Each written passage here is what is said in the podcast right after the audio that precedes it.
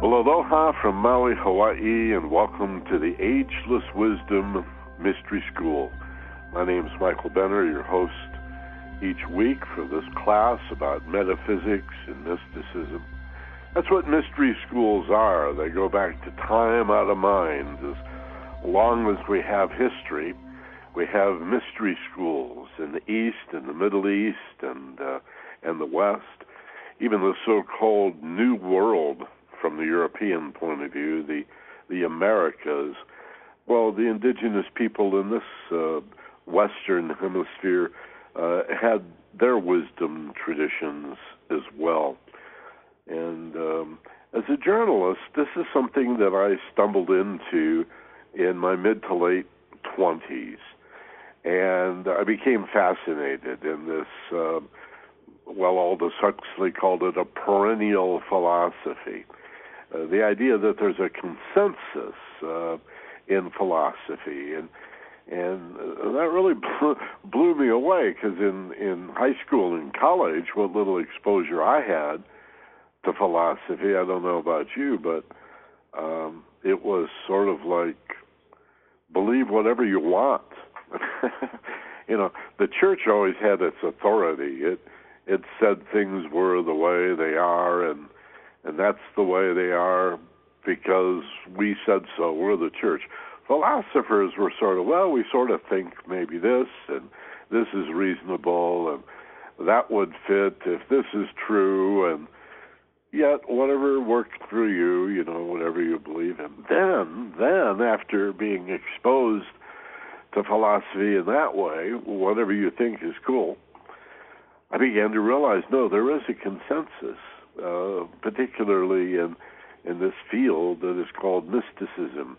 It's don't get me wrong, it's not a religion. It's, we're not talking about a world religion. It's it's really just the bare bones of a skeleton about a human's relationship with his own soul and the soul's relationship then with the cosmos. And again, it's found in every culture, in every society to some extent, and is largely experiential. That's as much of an overview as I mean every three or four months I do a little overview. So there you go. Just in case you wonder what the heck's a mystery school and what is the mystery and what is mysticism. And when Michael says the mystery is in the middle and the secret is in the center, and it's all about the heart and the soul, both words that mean center or middle. What's he talking about? What is this pursuit? of the grail, if you will, same thing, of the ageless wisdom. And um, so that's what we talk about. And uh, this week, again, pulling on the Thursday night video conference that we do. That's at uh, 7:30 West Coast time, uh, 10:30 East Coast time, but pretty much all of our participants are in the West. And um, so we started talking about, well, what are we really afraid of anyway? I mean, look at all the words we have for our personal fear.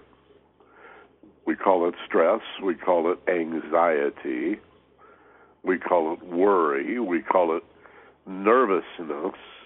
We have words like apprehension, um, and colloquialisms like the willies and the cold sweats and the heebie jeebies and so, lots of names for fear, and plenty of experience being, well,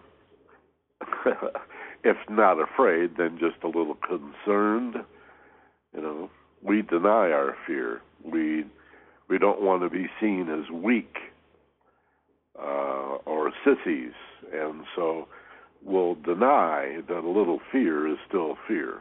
You know, we'll say, no, men especially, no, no, I, I'm not afraid. Obviously, we're in a difficult, challenging business situation, and uh, given the adversarial nature of the market, well, you know, but I'm not really afraid. I just have my concerns. Well, okay, my point is a little bit of fear is still fear by any name. Anxiety and stress are probably the two primary synonyms. And there are some clinical, technical differences. Fear is supposed to be a response to danger, but it could be real or imagined danger, and usually is things unknown. And clinically, then, anxiety is more of the confusion rooted in the dysfunctions of your childhood issues. And uh, maybe something you brought in genetically, a certain predisposition in terms of a personality or a talent or a gift, something positive or negative, a lot of double edged swords. But uh, anxiety, fear, for me, they're all pretty much the same thing. And the process of being confused and feeling afraid, which generates more confusion and more scary feelings, that vicious cycle I call stress. So, fear, anxiety, stress, I guess the big three. Um, I'd like to point out that in a very important concept and rarely discussed that everything that hurts us emotionally is rooted in fear, anxiety, or stress, fear by any name. Let me say that again. Everything that hurts you emotionally, even your apathy, uh, really does hurt. It creates a kind of a numbness and emotional numbness aches. It's a bit of a paradox. Uh, if you're numb and not feeling because you're psychically or emotionally numb, then that wouldn't hurt. Well, yes, it does. There, there is an ache. There is a pain that goes with not feeling. All right. Reflect on that. Make a mental note to, at some point in the not so distant future, maybe give that a little bit of thought. Everything that uh, angers you, everything that hurts you, that upsets you, uh, any uh, hatred or animosity that you have, any need for vengeance, uh, just any general nastiness that may be going on for you, a, a need to to attack uh, usually disguised as uh, defensiveness.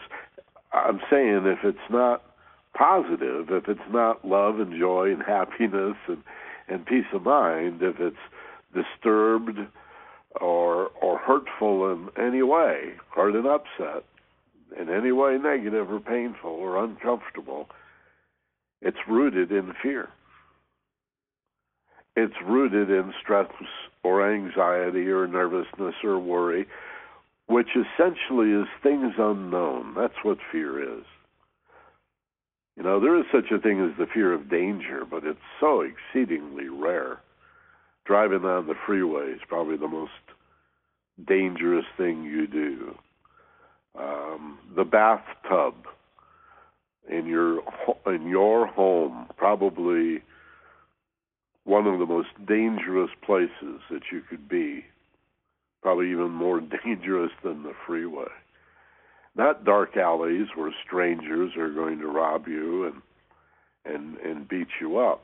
That's really not where you're in danger. But fear again is more even if it seems to be about the danger, I'd argue it's rooted in what you don't know about the danger or what you don't understand about the appearance of the danger, and in that way, fear is less about danger than things unknown.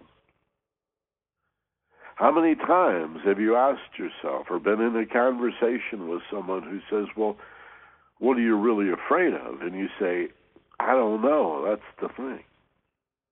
I, if I knew, I, I, I probably wouldn't be nearly as afraid of it.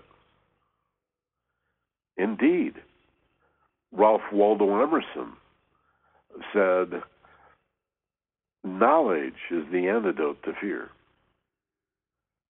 Uh, personally, I like the word understanding uh, even better than knowledge, but I'm not going to mince words here. Knowledge or understanding is the antidote to fear if fear is rooted in, born of, and supported by confusion, ignorance, a lack of awareness, and things generally unknown.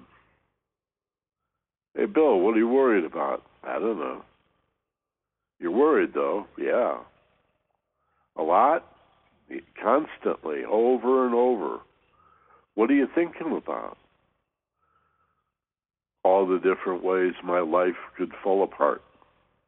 Really? Why are you doing that? Well, I do that to feel safe.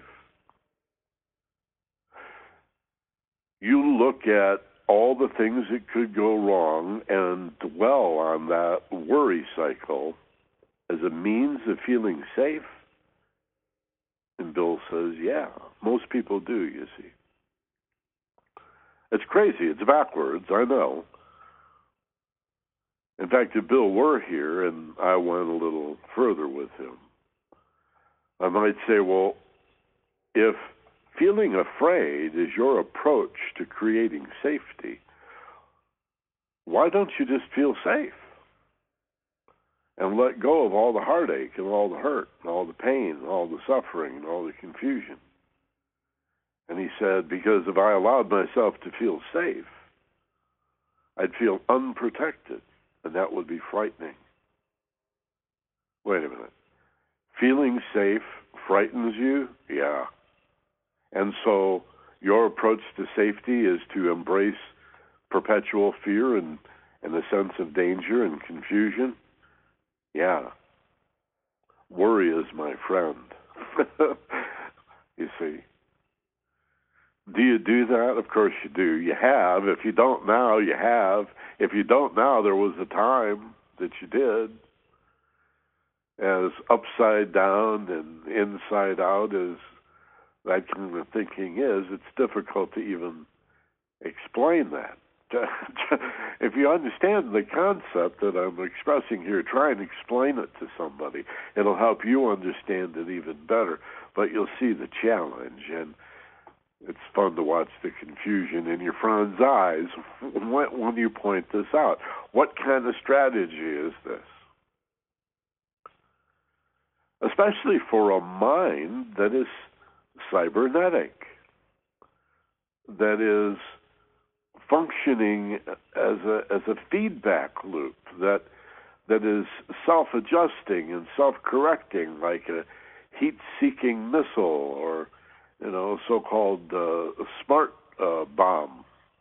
Sorry to have to use military and explosive examples.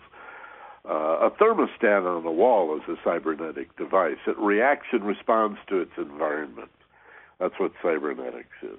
That's all that is and computers make that possible. But even simple little, simple bimetal strip in a thermostat that knows when to turn on the AC and when to turn that off and idle and when to turn the heater on. How does it know? it's like the thermos keeps hot hot, keeps cold cold. How does it know? Well, actually, a cybernetic device is any device that reacts or responds to its environment, and humans are like that. That's why uh, Maxwell Maltz wrote a real popular book, uh, tens of millions of copies in print for decades, called Psycho Cybernetics. The idea is we go where we look, we get what we put our attention on. Um, we reap what we sow. That's probably the classic allegory. Christ himself used that one. Okay? That whatever you sow, you shall reap. Cause and effect. Karma. Uh, the golden rule. In relationships, it's the golden rule. Why treat others as you'd like to be treated? Because you will be treated as you treat other people. Whatever you put out in the world is what you're going to live in the midst of. See, we're assembling our realities. There may be something objective out there, but it's not likely we'll ever know because we're so involved in assembling our own version of reality and then wondering why somebody else's version of what's going on right here, right now, doesn't match yours. You know, why can't we agree? If I if I measure, if I weigh, here get out the tape. Yeah, that's 18 inches. Yep, weighs exactly three pounds. Okay, we want to live in that kind of objective world where everything uh, can be empirically reduced to number and quantity, and you can't do that because there are qualities that don't um, that don't work in that way. How, how, how do you how do you quantify love, for example, or kindness, or emotional sensitivity, or beauty, for that matter? Um, qualities of the heart. Uh, how do you reduce that to number or ratio? You don't. So, at the root of it, our discussion today what are we really, really afraid of? To define fear as anything you don't understand, then all fear is fear of the unknown.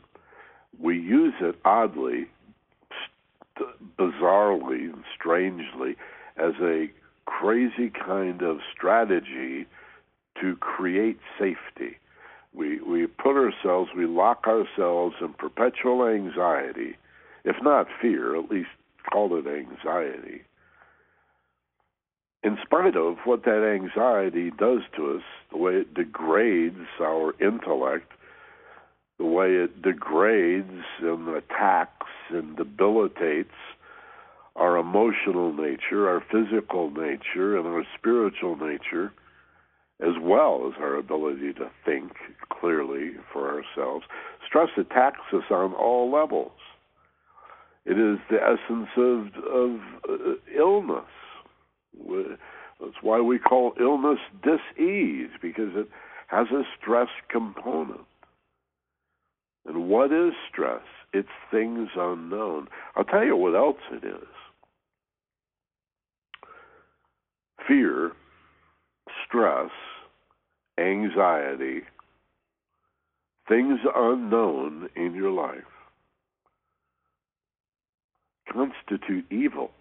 That's what evil is. it's fear and ignorance at work. When you start massaging that concept, when you start contemplating that everything that's wrong with the world is rooted in ignorance and fear, then you change the way you look at solving it. You start looking at how can I oppose uh, ignorance and fear. And oddly, you can't really oppose ignorance and fear because it's an ignorant thing to do and it would be scary. so to oppose ignorance and fear is to come from ignorance and fear. It's a catch 22, I guess. You can't really oppose it we we need a better model than good conquering evil. What you can do is redeem it with understanding, as Emerson said. Knowledge, understanding is the antidote to fear by any name, stress, worry, doubt, nervousness, and all of the mental confusion, again, and emotional lack of control and uh, spiritual hunger and craving, poor values, lack of ethics, little empathy that we suffer, all as a result of believing there's some benefit in being afraid. Be afraid, be very, very afraid.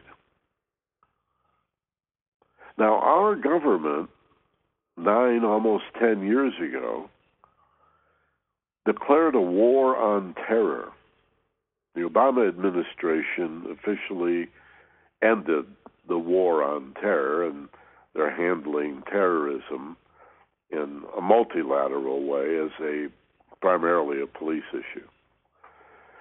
And um, that makes sense because to declare war on terror is to declare war not on an army, not on a nation, not on a territory, but to declare war on a tactic. And the war machine in Europe and America did this because it's a setup for perpetual global war. A war on terror is obviously a war that can never be won. It's like nuclear war, in that nuclear war can never be won. But the problem is, nuclear war can never be fought either. A war on terror, you can not win. You get to have it forever, generating profits for you if you're a Halliburton, if you're a Blackwater, if you're General Dynamics, General Electric, Boeing, Lockheed, Grumman, Northrop, all the big Raytheon military contractors that exist, that thrive on war and the preparation for war. You know, our military budget is bigger than the rest of the world combined. Uh, our Navy alone is bigger than all of the navies of the world. It's just outrageous. And of course, we're the ones out there fighting all the wars and, and um, killing people. And our guys, the Americans, have to die. And supposedly, it's all about patriotism and the flag and the Constitution and the Bill of Rights and fighting for freedom. And no, there's this big war machine that conscious people see that's driven by profit and it's driven by power and it's driven by fear and ignorance and it's evil. And the way to oppose it is to, again, the first blush you might say, well, we have to oppose fear and ignorance. And again, uh, I understand the feeling. We want to vanquish ignorance. I mean, how do you kill ignorance? How do you oppose it? And and fear. How do you eradicate that? If you threaten your enemy, you make them even more afraid. You know, another thing that's crazy about this war on terror is that our government, particularly during the Bush administration, was frightening us. The Republican Party is doing that now as a tactic to get back into office. The Newt Gingrich video that was released a couple of weeks ago be afraid, be very, very, very afraid. These, these is, Islamic fundamental terrorists are coming for your children. Right? They're having babies in America that that are going to be citizens and then they'll be trained to be terrorist babies and brought back and and it's like the governor of Arizona and her headless bodies out in the desert that don't really exist. Uh, the fear and the hysteria that that's being used and has always been used to confuse people that aren't well informed. So obviously information and knowledge, understanding is the the the sword or the weapon we would wield to eliminate fear and ignorance, anxiety and confusion. In other words, you don't you don't kill ignorance and eradicate fear in that way. Uh, Christ said it, Buddha said it. You love your enemy. What does that mean? You you hug your enemy and you you date his sister and uh, all is forgotten. No. It means stop scaring them, stop frightening them, stop threatening them, right? Stop frightening, and then you don't have an enemy. Help them, feed them, feed their hungriest people. Uh, it's it still sounds very, very strange to most people to to suggest that bombers would be better off fighting this war against the Islamic extremists by dropping books and bread rather than bombs, but that's the feeling that a lot of us have. If the problem is rooted in fear and ignorance, and the, the fundamentalist Muslims, like fundamentalist Christians and fundamentalist Jews, are are lost in the Middle Ages someplace with extremely repressive laws and concepts and principles. It's not one religion or the other, it's the fundamentalist element of all the religions, those who know the least about comparative religion and philosophy in general. Those people who are having the most difficult time applying the teachings of that religion to their daily life and affairs, usually because they don't read the books. You know, the the Christian, the fundamentalist Christians that fear and therefore hate Muslims have never read the Quran. Easy to point out. The truth is, most of them have never read the Christian Bible either, for that matter. And if they did, they just glossed over it and took the interpretation that was given to them by their particular branch. Again, what makes a Methodist not a Lutheran? right? Or um, uh, so many variations and permutations within so-called mainstream Christianity, and then the the, the you know the more fringe uh, Jehovah Witnesses, the the Mormons. The, it's fascinating. I've always been fascinated by all of this, and how much of it is really fear driven and and supported by what people don't know. They may be deeply indoctrinated, indoctrined, indoctrinated into a particular religion, but that doesn't mean they've ever really read anything, right? Or contrasted it with other information, read it critically, really digested it, and thought for themselves. Most people don't do that, so they remain confused, right? And that means you stay frightened. So the only way I know to really oppose fear and ignorance is with love and understanding. And just as fear has a primary relationship with ignorance or confusion or a lack of awareness, things unknown, so too then love has a primary relationship with understanding. And just as fear and ignorance destroys and degrades and debilitates.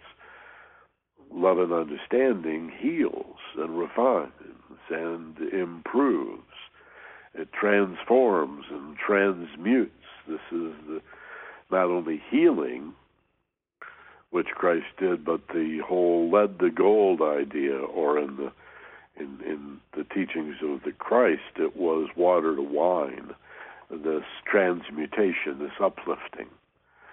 You know, that you can, by manipulating your consciousness, find inner peace, safety through relaxation, and as a result, a level of awareness that allows you to continue that process of love and understanding as a kind of a upward spiral that lifts you and and, carries you up, up and away toward greater understanding and, and more peace and love. So here's the downward spiral, fear and ignorance. The antithesis is a uh, gentle upward spiral, staircase, uh, stairway to heaven of love and understanding, each promoting the other. Just as fear promotes ignorance, right? The scared, the more the more afraid you are, the more nervous and worried you are, the more confused that's going to make you. And confusion is a scary thing, so it goes around and around, right? And so the antithesis, the love and understanding, feeds itself in the same way. A peaceful, loving feeling promotes intelligence and the likelihood you're going to understand the solutions to your problems and your identity and your motives and what you're for and why you're here and oh i get it i see And I didn't do it logically so much as intuitively using these altered states. By the way, I've done programs on the downward spiral and the upward spiral, the vicious cycle and the upward spiral. And we've talked about an interesting way of getting from one to the other that I'll just mention here. And that's the idea that there's two tracks to take us from the vicious cycle of fear and ignorance to the wonderful, redeeming upward spiral of love and understanding. And those two tracks are relaxation to create the altered state, inner peace, relaxation, expanded awareness comes from that, relaxation. And the second track is responsibility. You have to take ownership of your life. You have to recognize that you're building your reality inside your head and your heart. You're assembling it. It's colored by your experience you have a unique point of view, and you're supposed to have a unique point of view. Just take responsibility for it. Okay?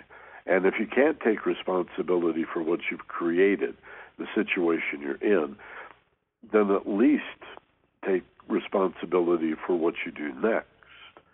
The now what? Uh, the, you know, we're perpetually standing on the verge of now what in fact, this is the next part of today's presentation.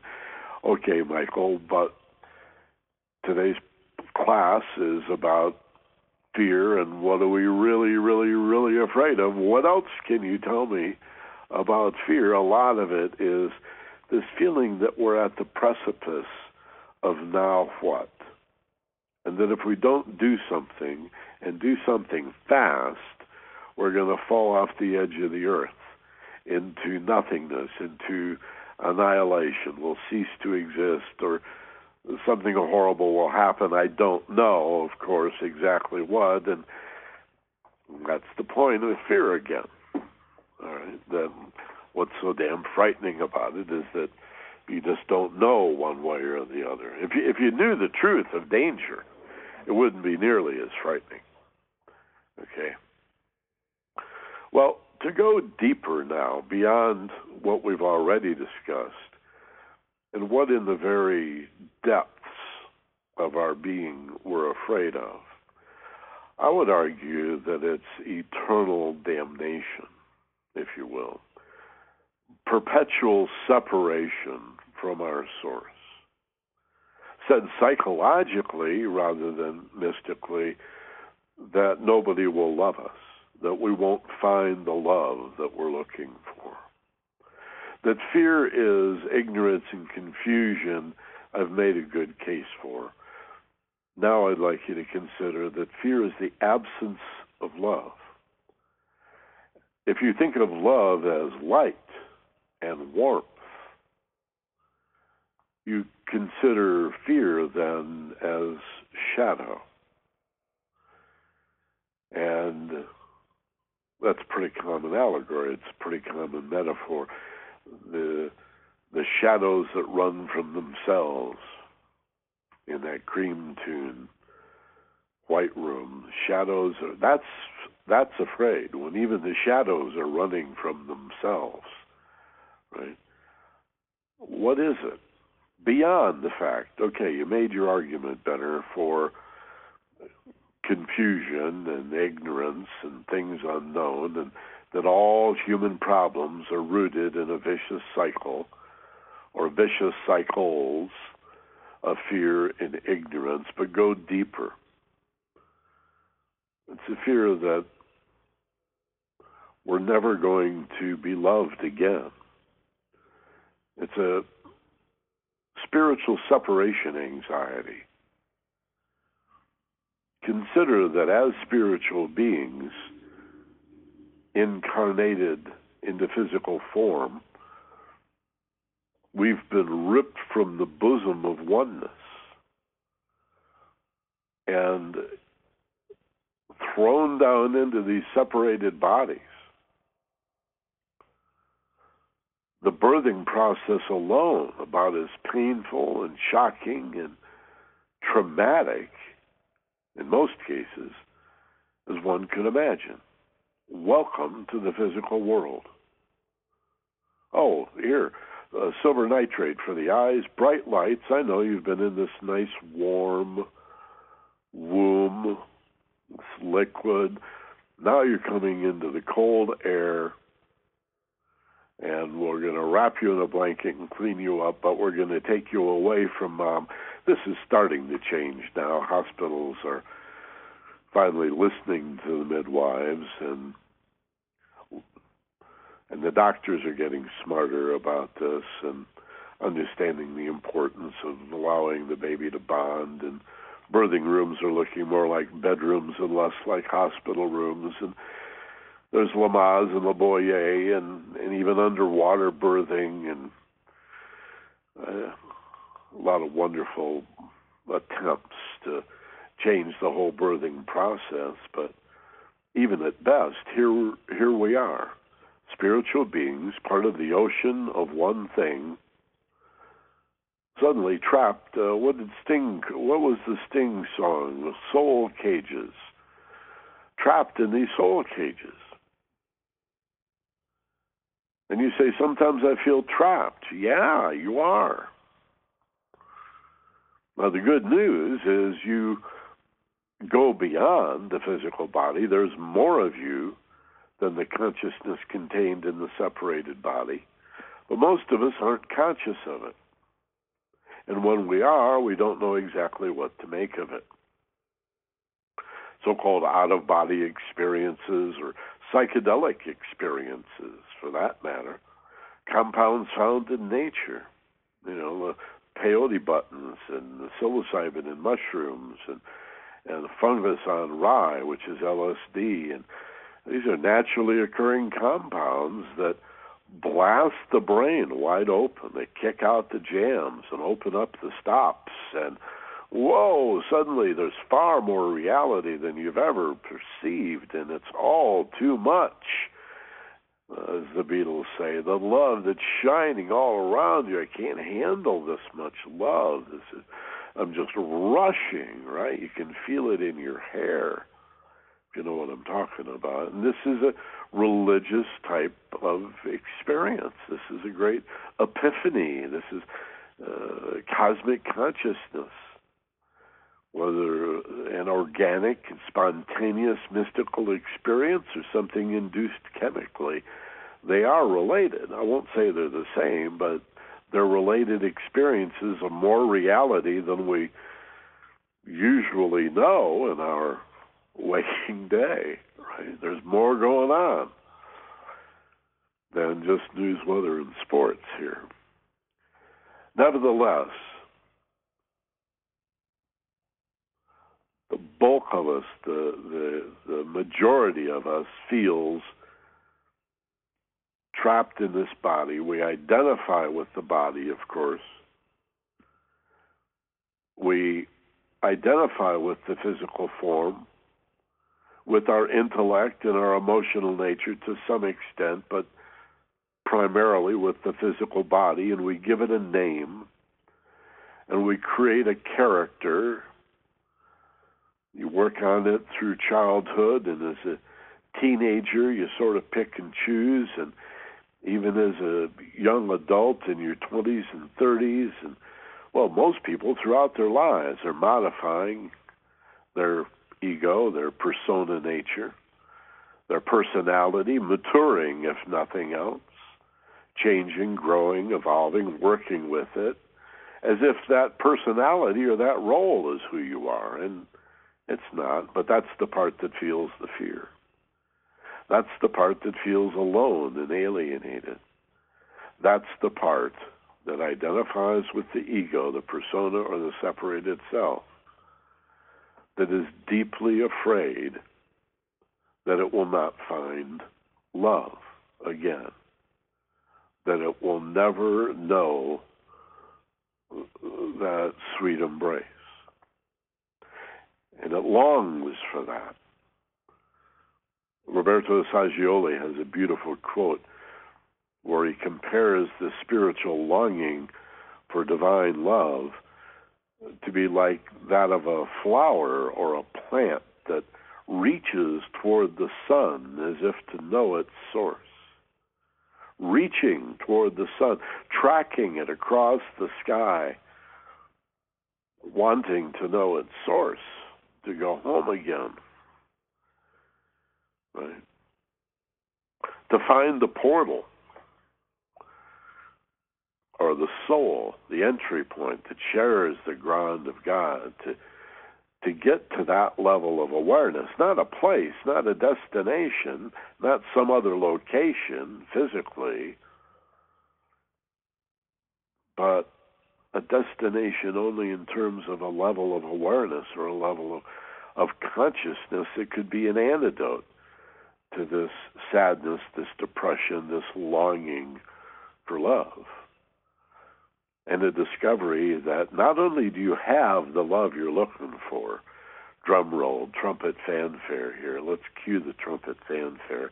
Not only do you have the love you're looking for, you are the love you've been looking for. Turns out, love is not only more than an emotion, not only more than a feeling, it's the only thing that's real. Love is the only thing that's true. It is consciousness, and consciousness is love. And love and consciousness is truth and wisdom and peace. The qualities of love emanate from this central reality. It is said that divinity has a will a purpose or a plan, but that primarily it exists as love. Love meaning, again, not just hugs and a sense of security that somebody cares about you or has your back, but love as the consciousness of life itself, an awareness of who you really are, and the richness of of how it feels. You've had these transcendental experiences in your life. Maybe it was the birth, maybe it was the birth of a baby that you witnessed. Maybe it was a death or a passing that changed you. Maybe it was a, a sunset. Uh, maybe it was a conversation and some intimacy you had with someone that you came to care about very much. Who knows? Life life can be exceedingly rich and wonderful in the strangest of places and the oddest of times, even even where there is tragedy and pain and suffering, there can be these transcendent epiphanies. You know, like like death, for example, is a as a transformational experience that changes your life forevermore. If you've ever seen somebody die in a really noble and elegant way. It can just be this amazingly beautiful, beautiful thing. So, ripped from the bosom of oneness, we exist as souls in form, not because I say so or because a religion says so. I'm simply representing to you as a journalist and a philosopher the ageless wisdom that is within and truly stands above all religions. And so here we have the more esoteric or arcane idea that fear and love is all there is. Love is real, the only reality. Fear is the absence, the shadow of that love. Just as fear has a relationship with ignorance, love has a relationship with understanding. Just as fear and ignorance will destroy you and is the essence of evil, love and understanding will heal you and teach you and reveal to you and uplift you and refine you. okay, make you better, make you wiser, allow you to see the bigger picture. You see larger concepts where others, or were you in the past, had only seen conflict or division. your ethics change, your priorities shift, your values adjust. As you move toward divinity, you become kinder and gentler and more loving. Right? Um, what's so funny about peace, love, and understanding? Elvis Costello said, Yeah. What's so damn funny about peace, love, and understanding? There's the antidote. There's the solution to every single problem you have. Politics doesn't solve problems. Economics doesn't solve problems. I could make an argument that science doesn't even solve problems. Consciousness gives birth to problems and redeems those problems. And in the process, we learn, we evolve, we unfold, we aspire to be better, we become our potential, we are realized, self realized. And guess what? The fear starts to go away. The fear ebbs. Right? You still have your concerns. You're still careful here you're more likely to recognize it as what you don't know or don't understand rather than simply blind, unreasoning fear. You know, Roosevelt, the only thing we have to fear is fear itself. And it was his wife, Eleanor, that said, Do the thing you fear, and the death of fear is certain. Doesn't that make sense that we have to face our fear? to get over it. You have to go into it and through it and out the other side. That the only way out is through. That you gotta feel it to heal it. The way toward love is through fear. The best parts of you are hidden where you're most afraid to look. So you must face the fear. Take a look directly at what you don't know and what you don't understand about yourself, particularly. Forget judging other people. You can empathize later. Know thyself, and to thine own self be true. Start with the stuff that scares you. No point in reviewing the warm, fuzzy stuff that the positive feelings that you already know reflect what you do understand about yourself. There's plenty of time for that. Look at what needs the redeeming every once in a while. Look directly at what scares you. Go deeper and deeper into your fears. Look around every corner. And be the light. You, the light that you carry with you into the darkness is you. A religious person would say, you know, Jesus is with me. Fine, take the Christos with you. Let that be your light or your Buddha nature or your own oversoul or your spirit guides or your angels or whatever works for you. But the good news and the bottom line is there's nothing to be afraid of. Fear is always a nightmare. It's always a bad dream. And one of the greatest fears, the fear of death, is, again, frightening only because you don't know it, you don't understand it. Meditate. Keep meditating. You'll understand it. Keep meditating. You'll lose all of your fear, including the fear of death. Keep meditating. I don't care your process or how you meditate or or how long it takes you to feel like or you're really doing it now or what teacher you get or buy, go buy 10 books on meditation and read them all, right? Buy a book with 10 different meditations in it. Be an expert. Don't have to find the one right way, study them all, but shift your awareness with breath and deep relaxation. Expand your awareness. You get a elevated point of view, a higher understanding, a bigger picture as you understand, all of your fears and anxieties will be transformed to love and peace and light. You begin to understand yourself. Again, the understanding that we're looking for to redeem the ignorance and the fear is primarily about you. It's self centered, but not the egoic self, but the higher self, which is not separated spiritually. The higher self is really not a self at all, but a term that we'll use for the perspective you have as a so called soul. You see. And then you can very quickly, through a process of study and meditation and mindfulness, go from a human being trapped in a soul cage, frightened and confused, seeking to understand yourself spiritually, to a soul infused personality that appropriates the ego like a big brother and takes care of this little guy because he's the source of all of your fear.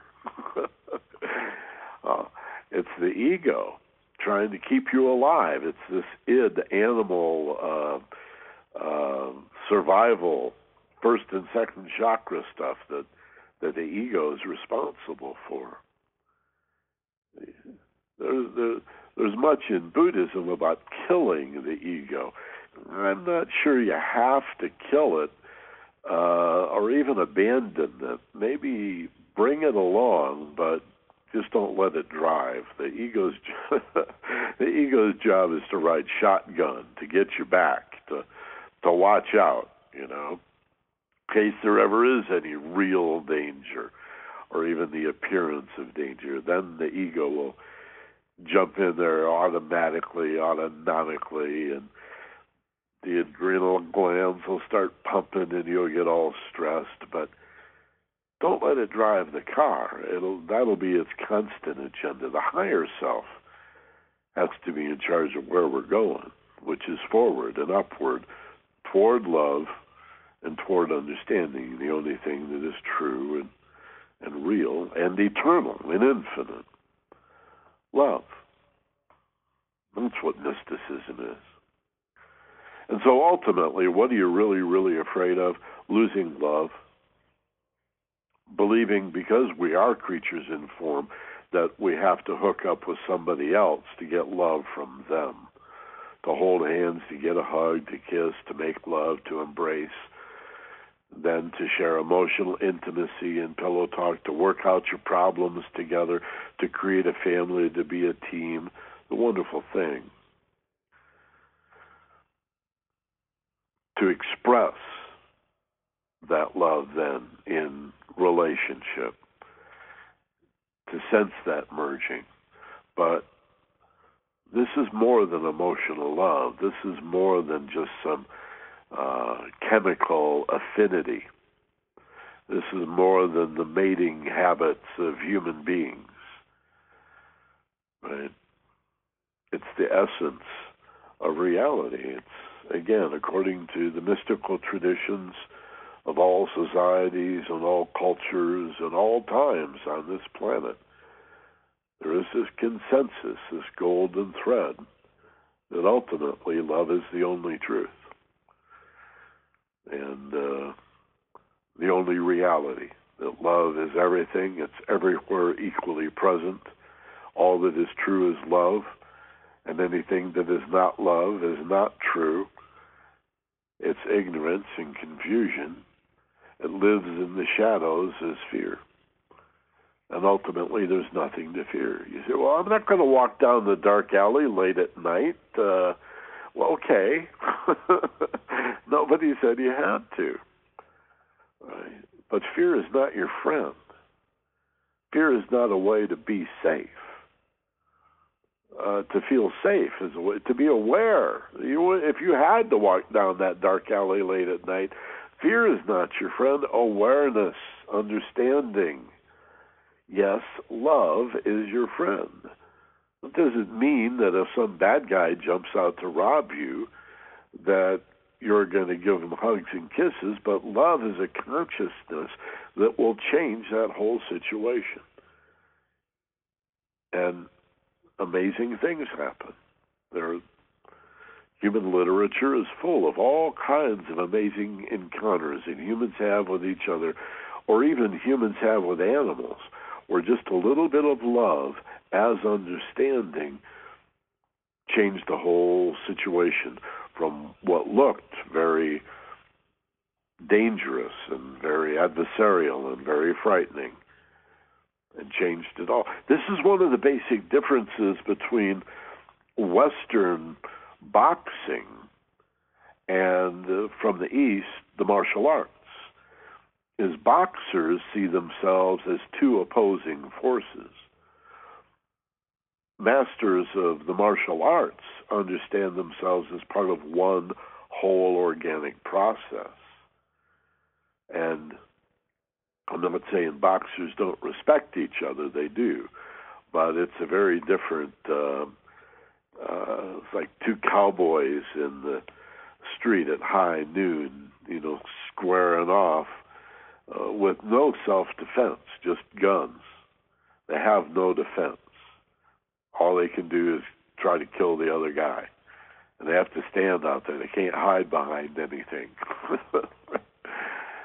and uh, the martial arts has a whole different sense of that, where uh, it's okay to get off your position. It's okay to let your opponent drag you around.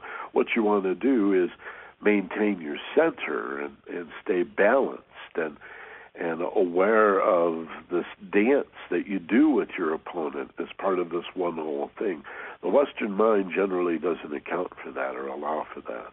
We're learning. We're learning. Just as we're teaching the East about our technology, they're teaching us about their expanded views of philosophy. It's very interesting East meets West exchange happening right now, culture and technology in the world.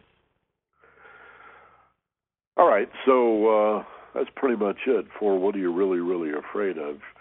And um, you're afraid there's no love or not enough love, that uh, the rest of it is just confusion and things unknown. And the antidote is love and understanding. Remember those two spirals uh, let's go to the um, the questions and comments part of this now. You can, if you're on the web, use the text box. If uh, uh, that disappeared, it should be on the left side. Uh, there's a button that says "Ask a Question." It'll bring it up. Enter your name and the city where you are, and be sure to hit submit after you type in your question or your comment. If you're on the telephone with us, or if you want to go to the telephone, the uh, telephone numbers are listed there on the website, and there's even a link that says other numbers if you want to find a local area code, so it's not a toll call. There's even a link on the web page in front of you right now uh, where you can check that out. And then once you're hooked up with the conference ID, call the number, enter the conference ID. Star two will raise your hand if you'd like to talk to me. I can unmute you one at a time. So uh, let's see. What are you really afraid of? Let's go to my questions and checking the attendance here. Every once in a while, I like to click the button, see how many people we have. And so let's go to the text questions first. Well, here we go. Nothing came up. Here we go. Uh, Canoga Park, Phil Jaffe in Southern California. Um, he's talking about the problem that he had with Zorap. That's the website we use for the Thursday night video conference, Z O R A P. It is a little tricky, and all of us that go to the Thursday night video conference, have stories to tell about Zorap.com. It's Z like Z O R A P dot com. What you do is you register there. You get a password so that in the future, when you come back, you can log in. And there's a little browser plug-in that you have to download and install, but it's real straightforward and easy. Um, the idea is you just do that once, although they keep changing Zorap, so we've we've had to update a couple of times. But once you get that little plug-in, it's sort of like a Java plug-in into your web browser. Then you come back to zorap.com slash mbenner and turn on your webcam, open up your microphone, ideally put on a pair of uh, headphones or just keep the volume real low. And starting at 7:30 West Coast time Thursdays, we do this video conference, and it's pretty cool. We can handle up to 50. We've never had that many join us live, um, and I'm not sure how we would handle uh, that. It's uh, if you have a dozen or so, it's pretty easy. People just shout out. We'd have to have some better organization, but in any event, it's fun. And so Phil's just telling me he's working through that. Uh, let's see. Oh, Yvonne is with us. Speaking of the Thursday night video conference, Yvonne just says hello, and hello, aloha back at you there, Yvonne. Carol Postel says hello. Carol's in La Habra. Hello, Carol. Aloha. Lorelei Hatch in Tucson. He says, Mike, uh, Michael, thanks for all that you do. Listening to you is like oxygen in my body. it's very nice. Your shows are always enlightening, and uh, they get me centered. Uh, the hard part is keeping my keeping myself, yeah, keeping myself centered because I'm so consumed with work, I start losing focus with everything in my life, and I start to retreat and am concerned that I'm going to lose it altogether. Listen to you, and then all's better. Good. Well, keep listening. You know, um, let's see. How do you say that? Oh, yeah, keeping yourself centered. Hard part is keeping myself centered because I'm so consumed with work. That's the best way, of course, to go to work you know, it's not like I have to give up my balance and being centered, uh, being aware and relaxed and in charge of my life when I go to work. And then I have to regain it when I get home. Ideally, you want, of course, to have that composure with you all the time. Uh, to be awake enough that you can breathe into uh, any job, any situation, um, should talk about that sometime. I mean, how do we remain centered at work or when we're really stressed on the job? A couple of things, you know, if you just remember to breathe, remember to relax throughout the day, keep waking yourself up to how wonderful people really are and how much you love life. Okay? And again, it's sort of like I, in in many ways, the instructions on the shampoo bottle, the you know, say lather, rinse, repeat. You, it's the way it is with consciousness. You have to keep waking yourself up because your thoughts put you to sleep. Your thoughts drag you off into this altered reality where you are these thoughts and you're so consumed. I don't mean you, Lorelei. I mean all of us every single one of us become hypnotized by our thinking process. And then it gets even more compounded as we go through the ebb and flow of our emotional nature. To wake up from that and say, wait a minute, this is a thought stream in front of me. I can take a step back and let go of these thoughts. I don't, not, I don't have to be fixated on this thought stream or obsessed on my thoughts. I don't have to follow every one of these conversations to see where it's going. I can crawl up on the bank and watch the stream go by. You might have to do that 30 times a day or even 30 times an hour initially, but then it gets easier and easier. Robert Figo in Irvine says, Aloha, Michael. Uh, excellent topic. He said, I always overanalyze every situation to the point of becoming sometimes immobilized. Yeah, we call that paralysis by analysis, Robert. Smart people do that.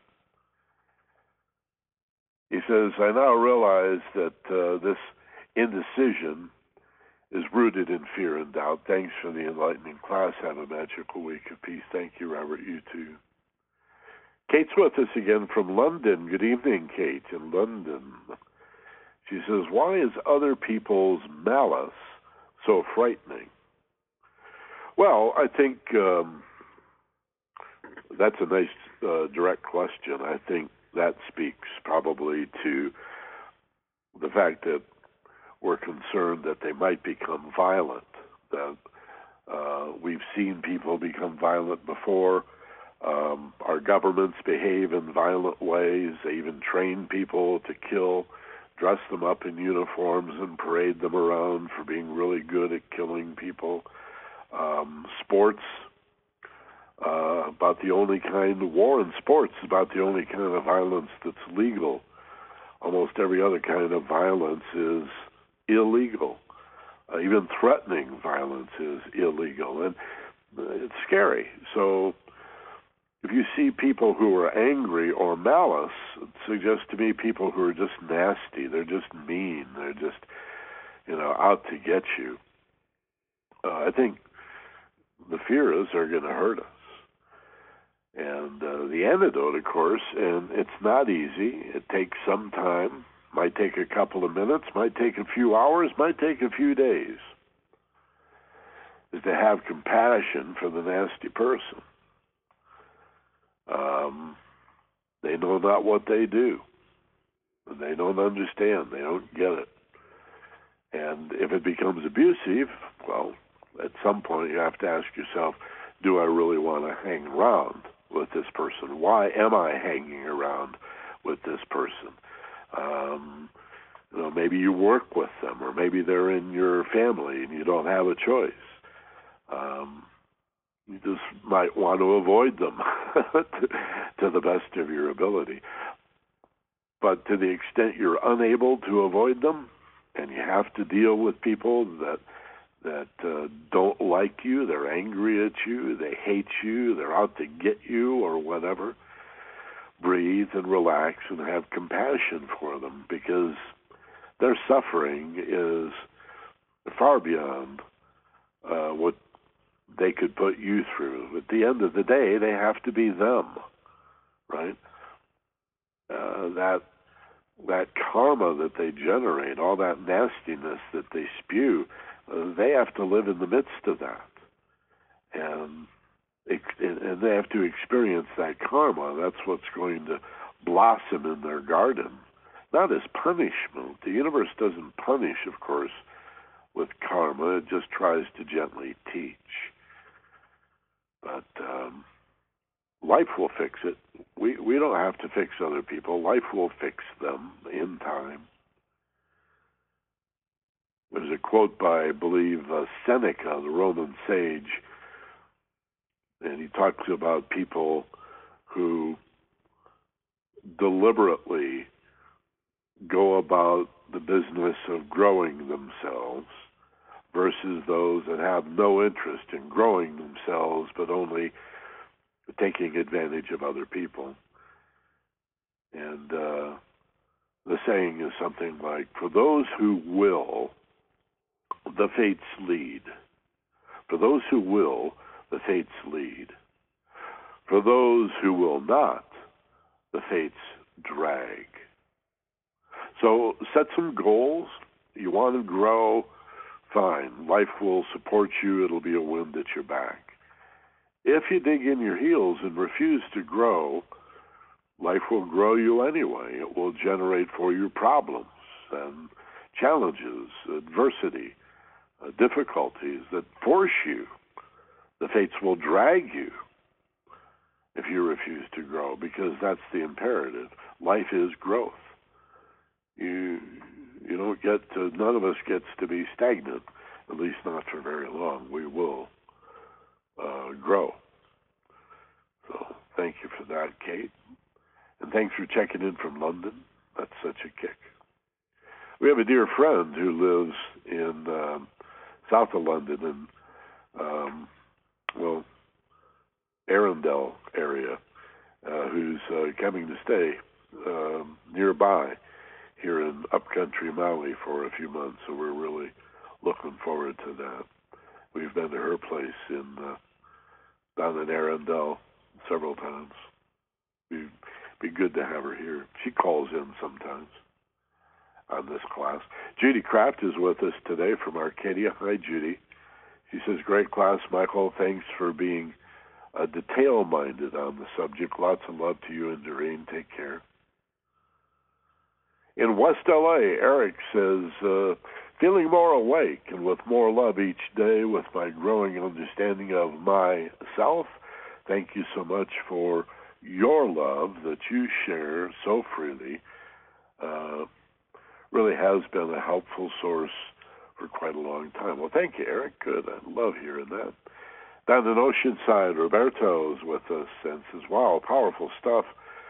So, our challenge from day to day, or even moment to moment, is to remember this fundamental truth that love is the answer. I think this is our job here. Thanks. Yeah. Love is the answer. Love is the only question. It's it's not only an answer, it's the question. It's the only thing that's real. Uh, also in Los Angeles, Virginia, says hello, aloha, another good show, Michael. Thank you. And uh, Kate from London again, just saying cheers, and that uh, that helps. Good. I'm glad it does. So let me check the telephones and see if we have anybody with a hand up. I don't see any hands raised. We do have some people on the phone, and uh, thanks for checking in that way. Let's do our uh, guided imagery process. So I want you to get comfortable. We'll take about 10 minutes to do this and then wrap it up. I, uh, I want you to sit comfortably. Again, uh, I usually say to sit straight up, to sit straight, to sit erect, but not rigid. You're not a two by four. So if you want to lean back, we're Westerners. you can lean back. Let the chair support you. And uh, I mean, really, now, as you close your eyes and turn your awareness to how it feels to have that chair supporting you.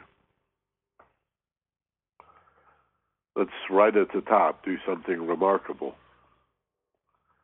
Pause long enough to feel the chair supporting you. And how does it feel to completely relax in that chair? And know that it is, it, it, is substantial, it is strong,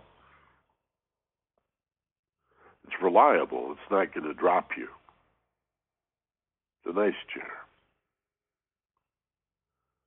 Or maybe you're on a sofa or a, a cushion, a pillow of some sort in any event, get a sense of being balanced with your shoulders back and your head up.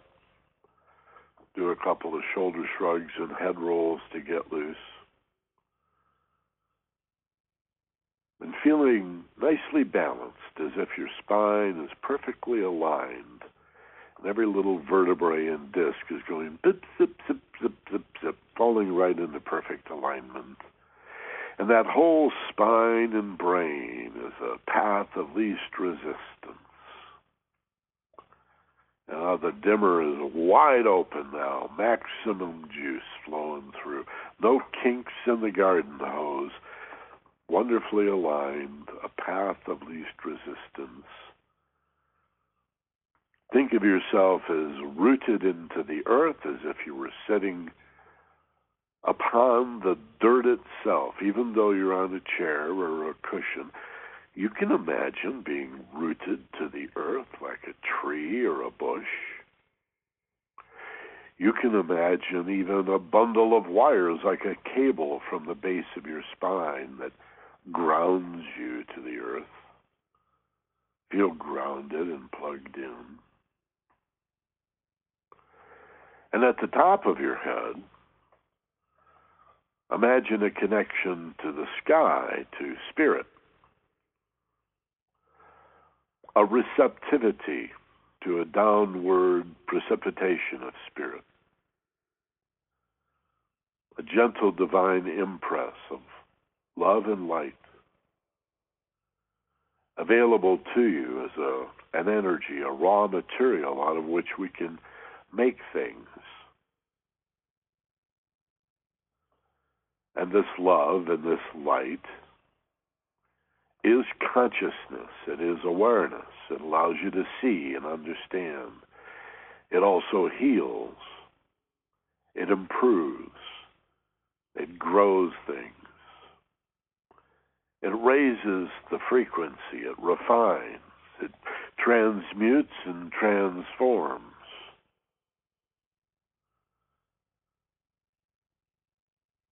And like a battery, you're sort of plugged into both poles, aren't you?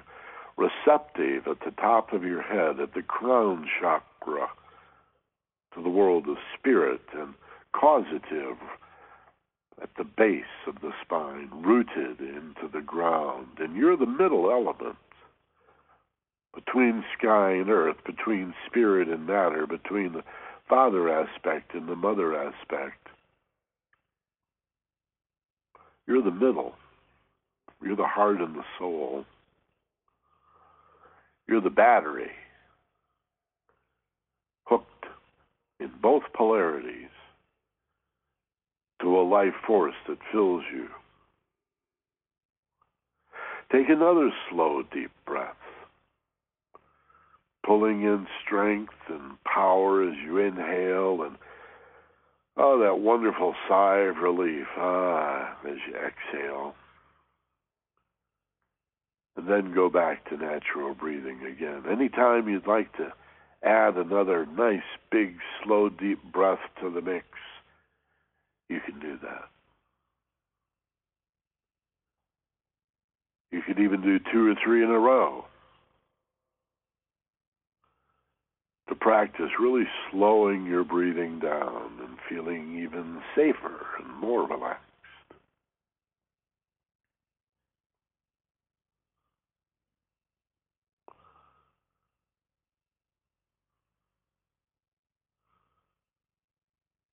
And as you sit upon the earth via this chair, this pillow, receptive to the downward impress of love as consciousness itself. Imagine every area inside your body being filled with the light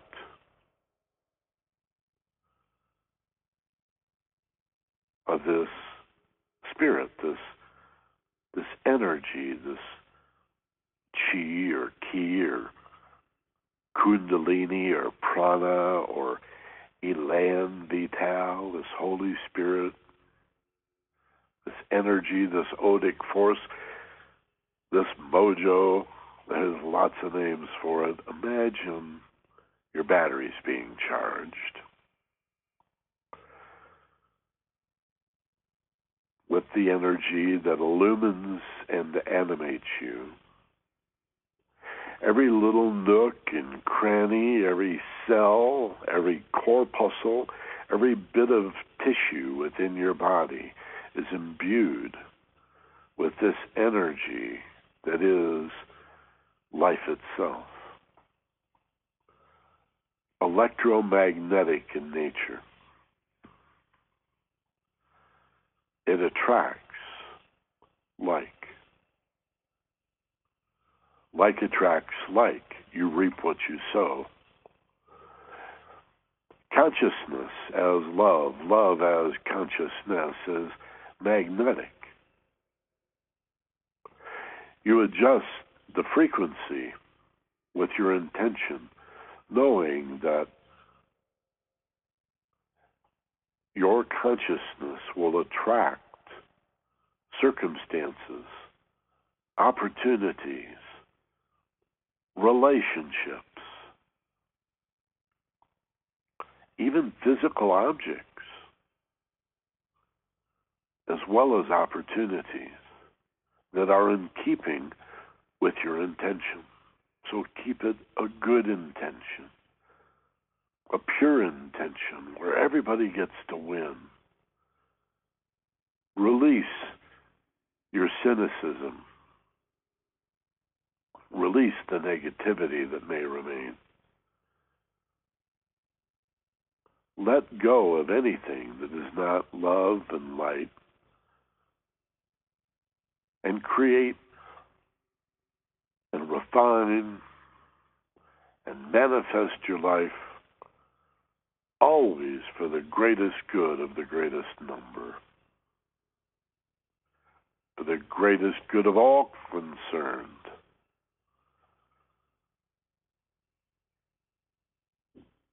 It's part of being unconditional in your love, for there is no such thing as conditional love. Unconditional love is actually a, a bit redundant. For love that comes with conditions is not love, it's deal making. It's not letting go as love is letting go, it's holding on, at least in part. It's got a string attached. So it's not love. Three quarters love is not love. Seven eighths love is not love. 95% love is not love. Love is unconditional. What comes from the heart goes to the heart. What comes from the heart is received by the heart, regardless.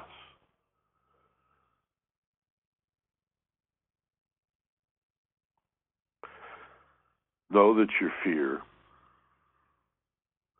is always things unknown and confusing.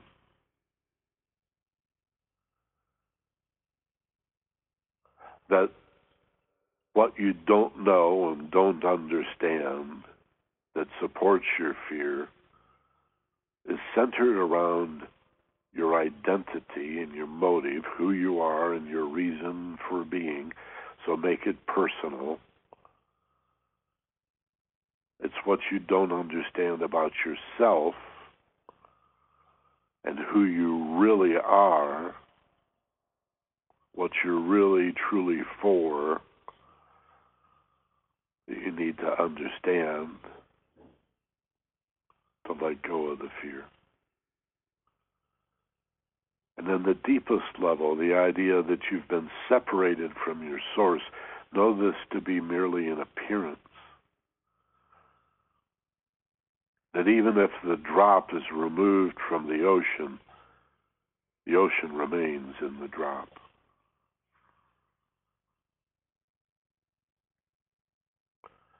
Perhaps we are drops that find ourselves condensing as a cloud or inside a tree being pumped into the highest branches to nourish the tree. Maybe we're a river. Maybe we're trapped in a glacier or a high mountain lake. But we are of the ocean and we will return to the ocean. And in the interim, we are the ocean. You can take the drop from the ocean, but you can't take the ocean out of the drop. It's our nature. we can come into form and appear to be separate and even feel alienated and lonely. And our deepest fear is that we're never going to connect again. We're never going to be loved or loving or, or really know lovability. We're never going to feel safe or relaxed. It's a fear, it's a lie, it's an appearance. When you can prove it to yourself with study, with meditation, with mindfulness, a practice that brings you as light into the darkness, that brings love into the fear, understanding into the confusion, that redeems and reveals. Be the love. You are, in fact, the love you've been looking for. Not only do you have it, it's not a possession, it's an identity. That's what you are, is that love. and see if you can sit easy with that. Can you luxuriate in the idea that you exist as an organized matrix of energy that feels like love? And the more you understand that energy, the more love there will be for you to wield in your life,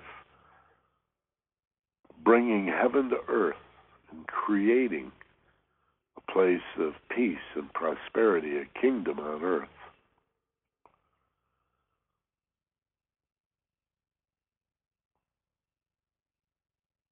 Simply commit yourself to that.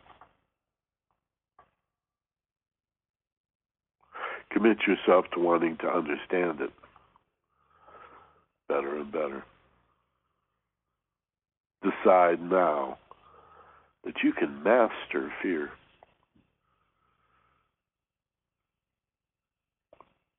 That you can become fearless, free from fear. That you can get to a place in life where you've pretty much been through all the fear life could possibly throw at you. And there's not much more that life could use to scare you with.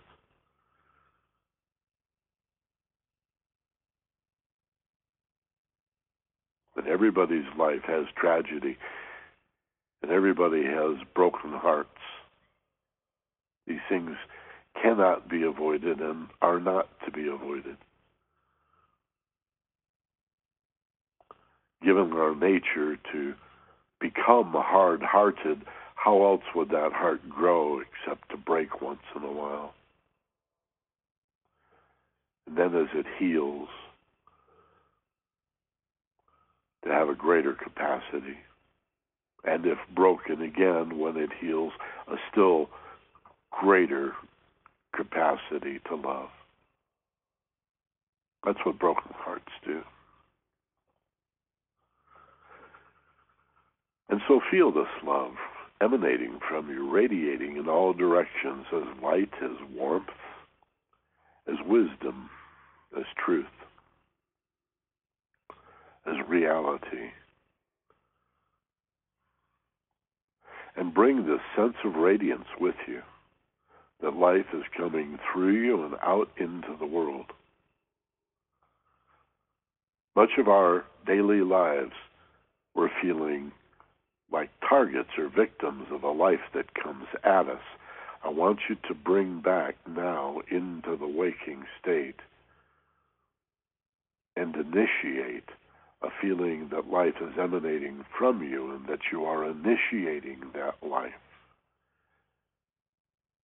always in service, the greatest good for the greatest number, always transforming ignorance to understanding, fear to love, growing, healing, learning, unfolding, evolving.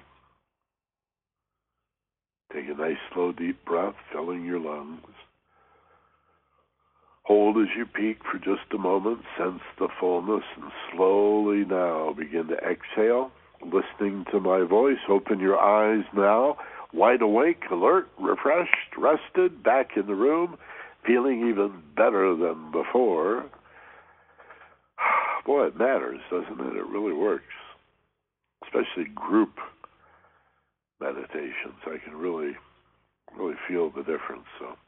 Hope you enjoyed that. Thanks very much for being with us today. Remember, this is available as a podcast. If you want to share it with uh, a friend, the streaming audio is already up at theagelesswisdom.com. Two minutes after I pull the plug, it'll be posted. Then the podcast, which we edit a little bit, we compress and normalize, put a little music behind it that feed will come out in a couple of days, usually on Tuesday morning. You can pick it up at my website, theagelesswisdom.com. You can pick it up at the iTunes store or at any of the major podcast directories, absolutely free. We also have a special 10 program sample of our premium audio program that is being podcast now, and you can pick it up for free. It's called Empower Yourself in Paradise. As you probably know, our premium audio program, the show Steve Snyder, my business partner, and I do together, is called Finding Yourself in Paradise. It's 99 cents a week at subscription rates, $3.96 a month. And for a long time, we've had this free account where you could get sample programs. We decided just to take 10 of our favorites and podcast them for you. So that's free. You can pick that up, Empower Yourself in Paradise, or just type my name or Steve Snyder into the search box at the iTunes store or any of the other major podcast directories like podcast.com or podfeed.net or Podcast Alley, um, Podcast Pickle. There's a whole bunch of them.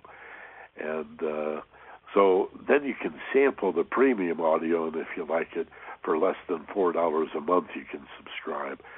We have a backlog and archive of about 140 programs that are 99 cents each. Currently, they're only 99 cents as well. The subscription price is going to stay 99 cents if you subscribe, when you subscribe monthly.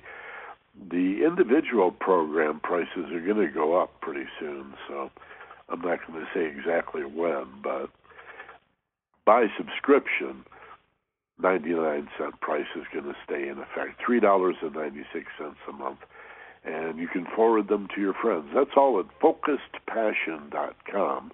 Remember the ED, the W's dot focusedpassion.com for the premium audio program, studio quality with Steve and I together.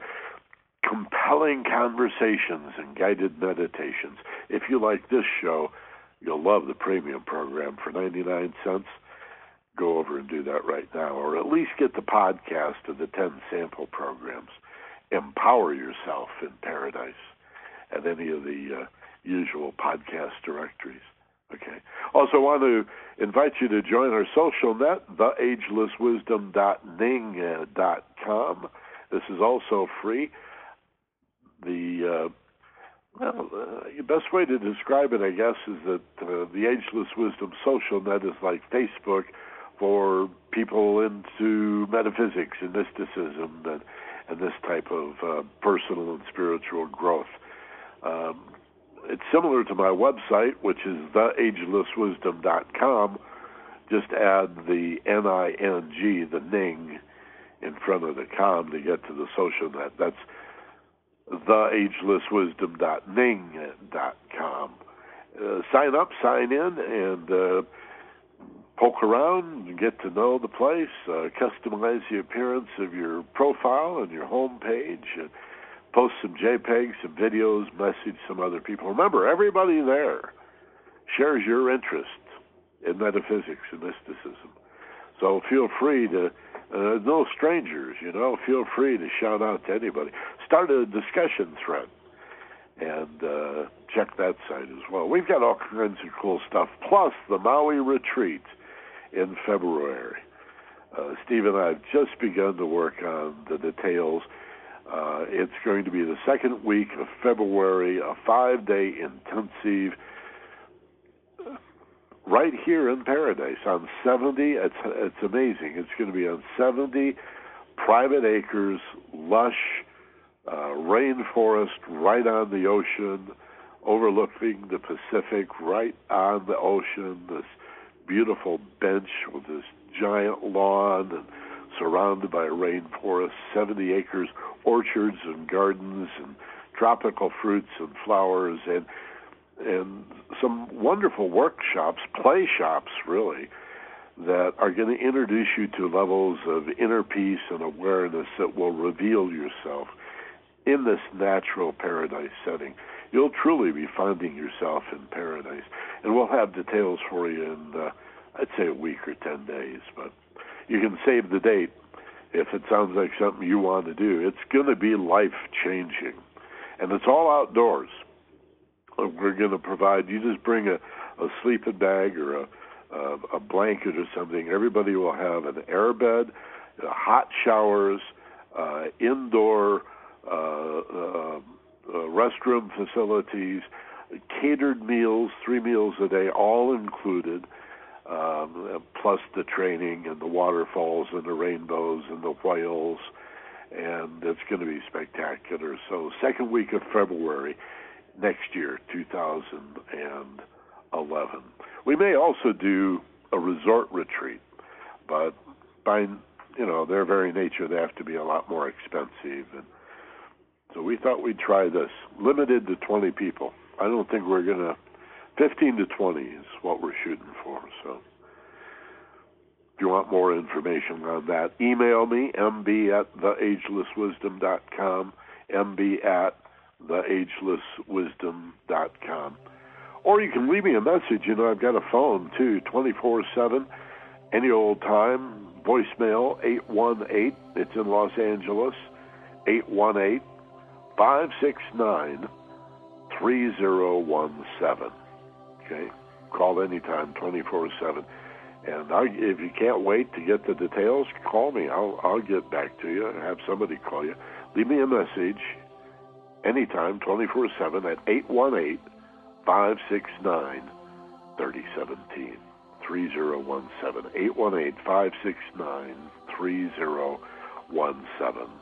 As always, be gentle, love life, and take care of each other. This is Michael Benner. Aloha from Maui.